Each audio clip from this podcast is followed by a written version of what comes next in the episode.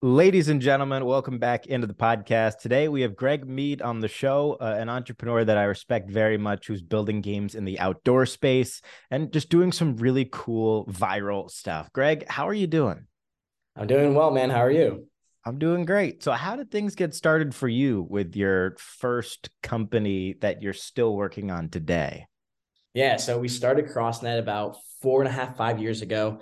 Uh, went through a production run of of about a year long process, uh, just getting samples on samples of just you know innovating, creating the product and making it better, and finally found a you know found a product that we were comfortable with. Um, when we launched that about four and a half years ago, and uh, since then, it's just been a snowball effect. Uh, you know, you, you put the game up on the beach, the backyards, the fields, the parks, wherever people see it, people come up to it. You know, they record it, they ask about it, and uh, it's it's been crazy. Um, it's been a it's been a long journey, but we're excited to finally see like our, our actual product come to life, and we see it out in public all the time.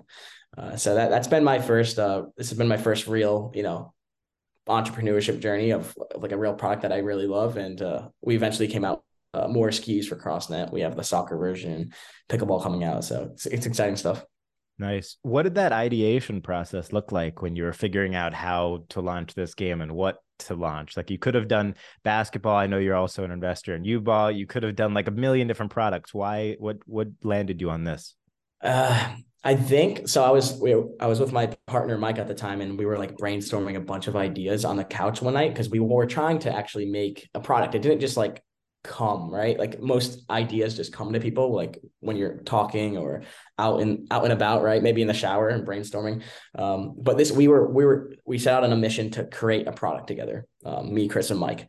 And we came up with a bunch of ideas. And we we all grew up playing sports. We didn't grow up playing volleyball. We grew up playing soccer basketball. I played tennis. Um, chris played football. Mike did other played golf. Uh, and then we just literally came up with a backyard beach game. We wanted to be the next Kan Jam, right? We grew up playing Kan Jam, loving Kan Jam. So we wanted to be that next black, yellow. Mike shouted out Foursquare volleyball. And then we are like, wow, that's it. And uh, we really knew it from there. We literally checked off everything else that was on our list, and Foursquare volleyball was was it. And we we got some prototypes from Walmart the next day. Friends came over, and we literally just made a prototype in my mom's backyard. That's pretty cool. Now, I feel like everyone has a million product ideas like they do business ideas. What is the differentiator in having the idea and then, you know, those who are able to actually execute on it? Yeah, I mean, you got to just follow through with it, right? Like if you have an idea and, you're and you're confident in it, do whatever you need. Uh, for us, we had to utilize all our resources. We literally moved from Connecticut, a farm town, the three of us. We went straight to South Beach, Miami. Um, and we set it up on the beach every day, every day, every day. We took out all of our money from, you know, our, our savings from our jobs at the time or 401ks, whatever we had. And we, we invested it all into the product and uh, we went all in. We were super confident about it. So yeah, if you have a good product and you're confident about it, go all in. Um, it's for people that are wanting to do that. It's definitely, you know, a challenge and scary, but you got to do it. And it, it should come to life if you keep working on it day in and day out. What allowed you to be so confident about a four square volleyball game? That's a good question. Um, I guess the real answer is we had so much fun playing it that we knew if other people stepped in those squares, they'd have that same enjoyment. And that's, that's what happened. But at the end of the day, like I was working on social media, I had other entrepreneur ventures. Chris was a good salesman. Mike was an engineer, our three founders. And we knew if we all just, you know, collided and put our brains together, we would make it work too. So if you have a good product and you have good people, it works. So you have that. Now, how do you get it out there? Apart from social, I mean, it are most of the sales direct from social or what is or is are you still fighting to get in stores? Like what does the landscape look like for games in 2023? Yeah, so we started on the D2C side, right? We were running like Twitter ads, Instagram memes, but we really started, and like I said, snowball effect earlier is when we moved on the South Beach and we went to the beach every day. We went to the same beach, we set it up, we talked to parents, kids were playing. Um, it's funny because we can actually track it. We used to be able to track it back then when we weren't getting too many online sales and the volume was small. We'd play with like a family from like Michigan, right? And then we played with a family in Michigan in Miami, and then a week later we get an order from Michigan once they got home from from their vacation. Right, right, right. So like once we put that two and two together, we're like, we just need to keep setting these up and play, and we get you know cash that way, when we wouldn't have to you know spend any marketing dollars in the beginning like that. Cool. Um, and then you know you, you start to get it in other places too i know i see uh, i either on, on your twitter and, and your brother's twitter um you know how you're reaching out and sending out all those cold emails and cold dms to retailers. What sort of uh you know role do retailers play for products these days in your opinion? And how has it you know differentiated from you know what you perceived it as growing up yeah, so it's it's different. It's difficult for sure because the DTC landscape isn't as like glamorous as it is for other products for outdoor space. It's tough. We have a high CAC cost, um, especially for a product like ours. A lot of people don't know what it is the first time, so you have to remind them, remind them. It's not like a shampoo or a, you know a food product. They know what it is. They know what they're about to get. So with the retail space, we we've gone very. We're very fortunate to you know be able to crush it in Dick's Sporting Goods, Academy Sports, Scheels Walmart, all these big box stores. Um, and it's it's done great for us. It's uh people recognize it from online, right? And they see it in the stores, and then they, you know, it goes to and like they remember it from online. So then they they purchase it in store, they play it, they set it up, and then that snowball effect happens. So retail is big for us, especially as we're, you know, we have to diversify from different channels. Got it. So people find it. It's like the old Apple saying people need to say see things, you know, 10 times before they buy it or whatever the number is. Yeah, um, for sure. Yeah, that that's pretty cool that they see it online and then you know the store just becomes like a pickup location, um, basically. Yeah, uh, exactly. And also, people with games like like most other things, you know, you want it immediately. Like that's the beautiful thing about food is if you're hungry, you can have literally anything if you live in a, a city or basically anywhere within 20 minutes of said craving.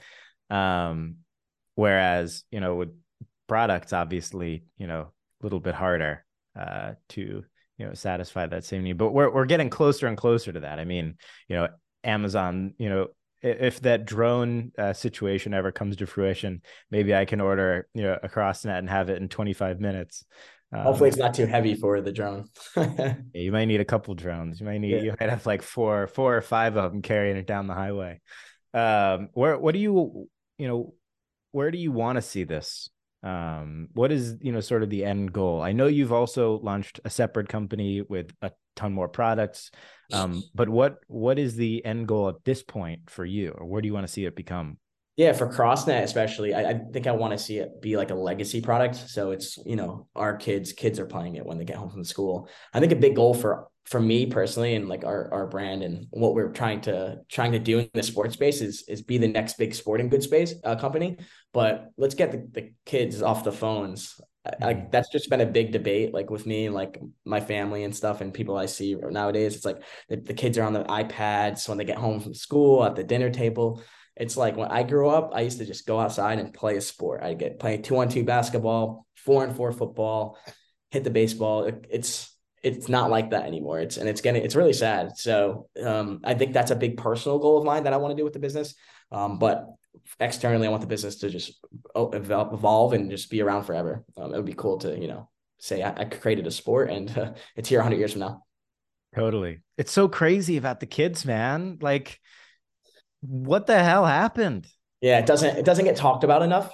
Uh, it's an epidemic, to be honest. It's really sad and unfortunate. But I think you know, doing creating these backyard games, and I see other competitors and, and friends out there that are doing it, and it's only going to help at the end of the day. Like uh, people always ask me, like, oh, do you guys hate Spikeball and stuff? It's like, no, if you actually play a Spikeball, you're gonna probably play CrossNet, vice versa, um, and all these other new backyard games coming out, like U ball and stuff. So if if you like CrossNet, hopefully you like U ball, and we're not on the phones, and we're enjoying life and getting healthy.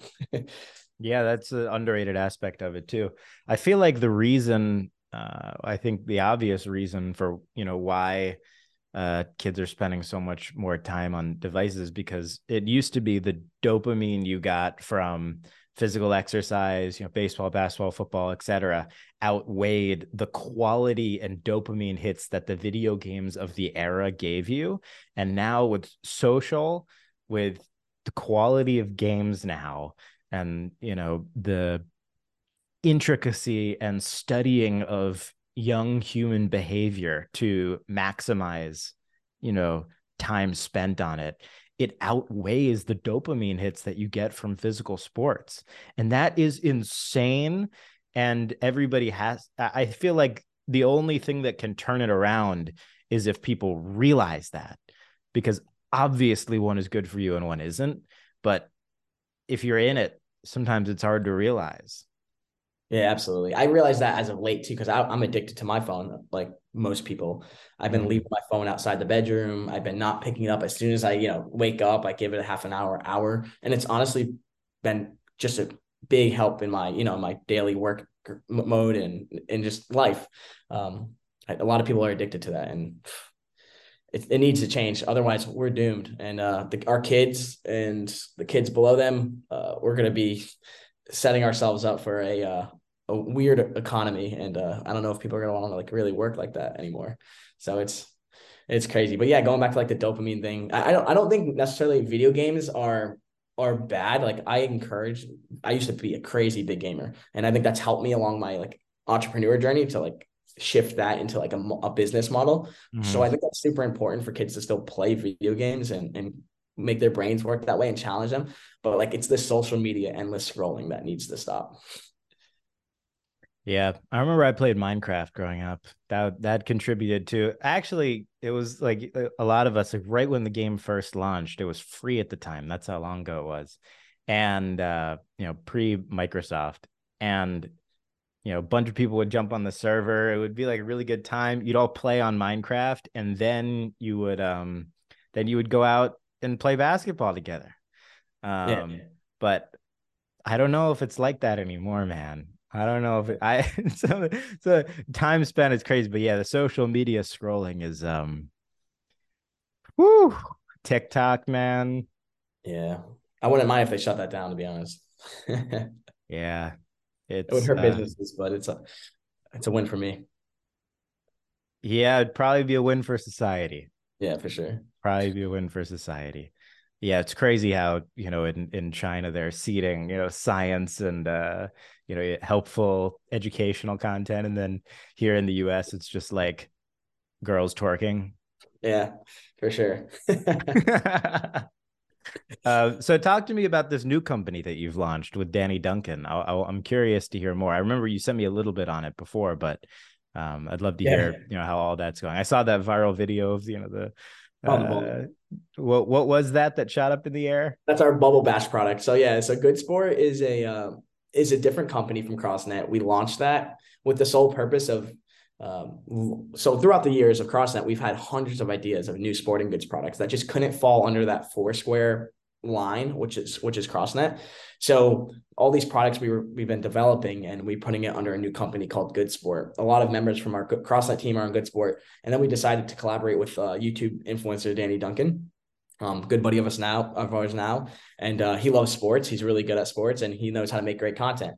So in in the you know in the state of you know we are today with the, the economy, the DTC iOS updates, it's hard to you know have good marketing efficiency and, and spend keep your spend low. So with danny he helps us you know keep our spend low and he does a lot of the marketing for us. We're excited for like retail this year. We're going in a few big box stores. Um, can't name drop just yet but uh, we'll be able to do like in-store retail activations with him too meeting greets and he'll be able to have all his like fans come to the store and it'll be crazy great videos for him great videos for you know for for good sport that's awesome. Through this, have what have you learned about working with YouTubers specifically? Have you found that their audience is so much more active than that of every other social platform? That's basically what I've seen, but I haven't worked with any directly. Yeah, absolutely. YouTube is key. It's like the, there's only a certain amount of like really good YouTube influencers um, that have like this cult following essentially, but the the the quality of followers and like branding is way better on YouTube than Instagram or TikTok.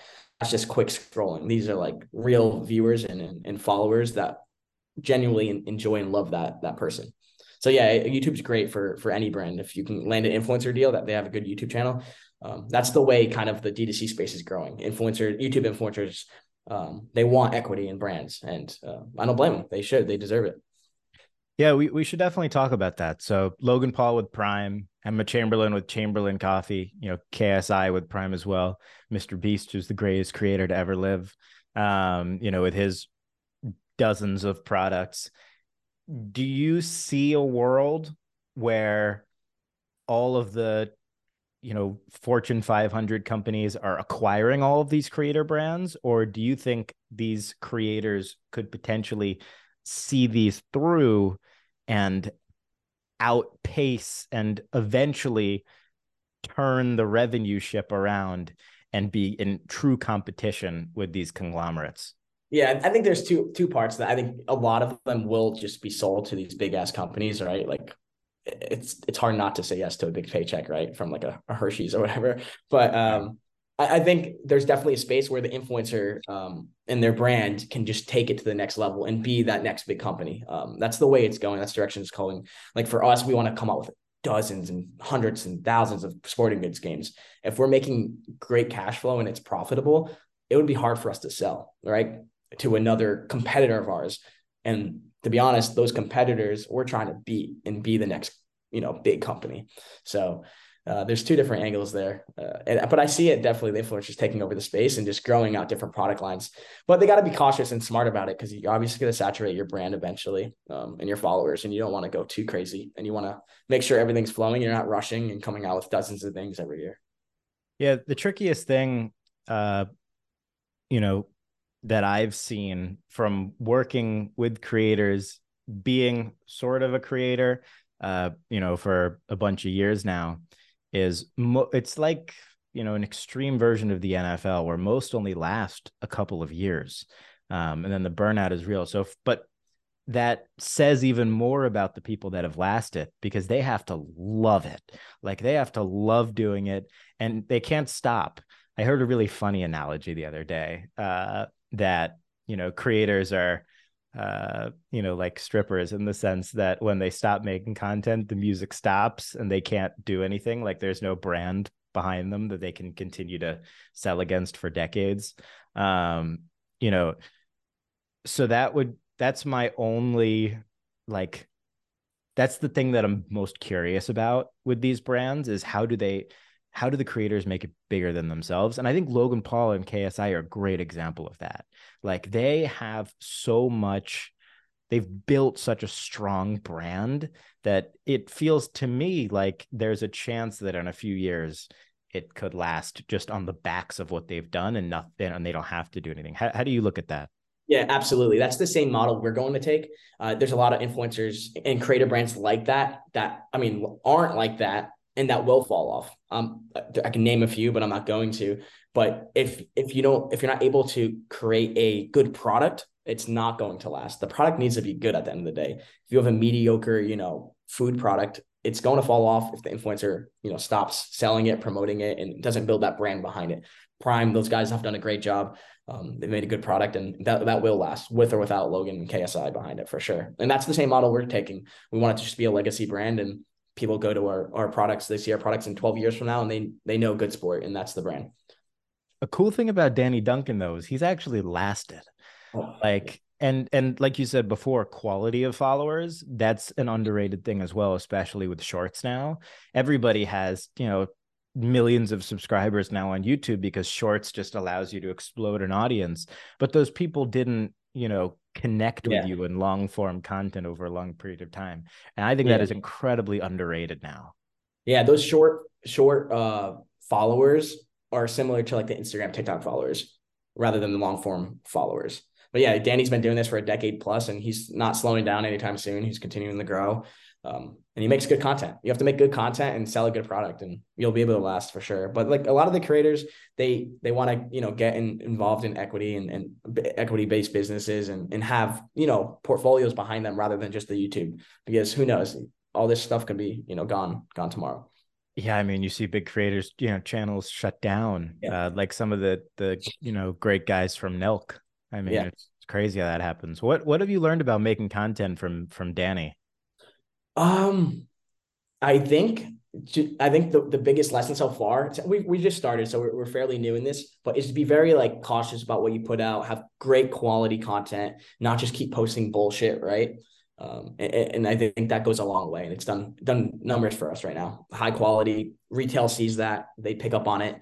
Uh, that, that's that's a great uh, model to follow, I think, for brands. If you want to be like an elite brand, right? So, and then all our UGC, like little content, we'll be posting that still, just different channels, different avenues, maybe for like meta ads, um, back end stuff, things like that. What about on on the CrossNet front? What have you learned about you know what actually works in uh, converting people from you know random person to CrossNet fan to CrossNet buyer? Yeah, so I think it took us a while, but eventually we have to we focused and we realized who our actual buyer was. When we first started CrossNet, we knew everyone would enjoy it, but we we thought like, oh, like the 22-year-old college kid with his shirt off is gonna really love this, and that's gonna be our our main buyer.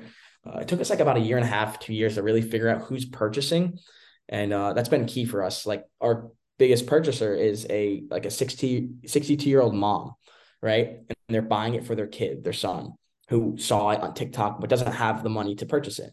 And the mom eventually buys it when they go to the store or online for the eighth time when the kid's shouting at her to do something outside. Or the mom wants to get the kid off the damn phone and let's get something from the backyard. Yeah. Um, so that's that's been our that's our focus. And the content shifted from those volleyball athletes to the to the jock kids, right? To like 13 year old kids playing with their dad and like a dog and the sister, right? And then we target the mom on the on the advertising channels, and uh, that's done great for us. And we're going to continue to do that and grow that kind of content. Cool. And then how much do you think about just content in general, like being an entertainment slash media company in addition to the product? Or is that something you're not interested in at all? No, no, it's, it's, it's kind of a model we take. It, it's like we have a bunch of UGC content just pouring in, pouring in. We're trying to shift the content as, like I was saying, like high quality content for our main pages, and then our, our sub pages, which we have like CrossNet Soccer, CrossNet Pickleball. Uh, sure. Those would just be like, those would just be content, quantity. content, yeah, quantity, yeah. And then our main page will be quality. Yeah. Cool. If if you could go back, you know, to the beginning of it, what things would you tell yourself now? Oh, if I can go back to the beginning. Wow. You'd probably tell yourself what the true audience is. yes, for sure. I think internally is like stay small, stay lean. We had a great few years. Um, like the COVID year really spiked us. And then after that, we got super comfortable. We started making some stupid, not stupid hires, but just like hires that weren't needed. Where like me, Chris, and like our core team now we have like uh, eight employees seven employees. We work really well together. With small knit team branching out to like we branched out to like 25 contractors employees. And it was just too much. It kind of took us away from like that small nitty gritty. Like we're still a small business at the end of the day. So we i like to roll my sleeves up get work done. I, I work better than five employees right? Like because it's my brand. I know what i want. Um, it's, it's turned me into like a manager and worrying about people's time and vacation times and, and all that nonsense so i think that's probably our biggest mistake is is going headfirst and not getting too comfortable. When you when a business starts making that cash flow, stay, you know, stay lean and and, and make the good decisions.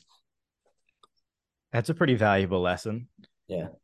Um, yeah, it's it's, definitely easier said than done, but I yeah, can see sure. how how having to manage those people and all the details relevant from the business can take, you know, too much time away to focus on the business. Yeah. Yeah. Yeah, it's crazy. Um, you know, for new products and new companies, and even I'll ask this, you know, when uh, you know, the opportunity came up with Danny, how did you how do you look at evaluating a creator and whether they're capable of being partnered with a business or you know how would you advise somebody to do it the next time? Um i would look at like their dedication to it. Like did did this creator reach out to you? Did i reach out to that creator to try to pitch them? Um, and have a genuine regardless of like the percentage of whatever they get um, just make sure you have a genuine relationship like with us and danny. Danny's like hey let's just do the company together. Like i love sports. I can make the products with you. Like danny's hands-on with me like customizing products like that's really awesome if the creator's not doing that or you know he's not he or she is not going to do that don't get it i wouldn't i wouldn't go down that rabbit hole mm-hmm. um but as far as like the splits and percentages, that that's all based on on what your evaluation of the business is, what you can bring to the table versus the creator, right? Like for us, sure. we're super comfortable selling sporting goods, right? So we know we we can do this with our internal team. Um, bringing on the creators just like an extra, you know, fuel on the fire, which is like amazing. Um, but some brands don't have that, right? They're going into it head first, brand new. So maybe that creator gets a majority of the business, right? Um, so different different angles for different products and teams that you you collab together. Sure. What what would you tell somebody who's just starting out a product? You know, what what would you advise for them? Let's say in the general sports space, but not specifically like a game product. Make step one, make sure the product is good. Um, if there's any defects, any quality issues, just make sure that product is is up to par. So you're not starting off your business just like with bad quality. That doesn't usually happen in other spaces with like small CPG products. So with the backyard, like the game space, like that that product has to be good quality. And there's like some really bad quality products out there. Like our knockoffs, the people who knock CrossNet off, like that quality is actually bad. Like it'll snap and stuff. So just make sure you have a good a good product and that'll that'll lead lead the way. How do patents work on on things like this? Do they? um, I don't know. Yeah, no, it's patents are, are very tricky. If if you have a, a, a very unique product, um, I, have talked about this here and there in the the past, but be cautious about you know getting IP. Get your trademarks, get your websites, get your international trademarks. Um, as far as patents, I would I would really focus on getting a patent if you have like a, a tech product, a tech based product that can you know is worth a lot. If you have like if you're trying to like set up a volleyball net or like make a new basketball hoop or something like it's very hard to get a patent for that unless it's very different and you can have like a utility and a design on it.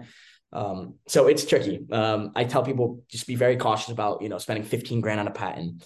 Um, make sure you're comfortable with it. If you're confident in that patent and that design then get it. If you're not confident you have ever, ever you know any hesitancy um, that's probably going to be the same route those those competitors are to come in and just just make a patent and then what are you gonna fight them for 150 grand and takes you two years and maybe you might win. So I would yeah. try to stay out of legal legal thing and just work on selling the products.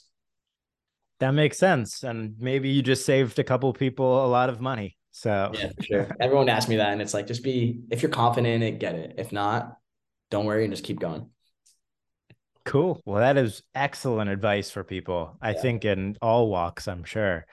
Uh, well, Greg, thank you so much for doing this, man. This was great, super valuable. I'm, I learned a lot. I'm sure everybody else did. Where where the hell can people find you best?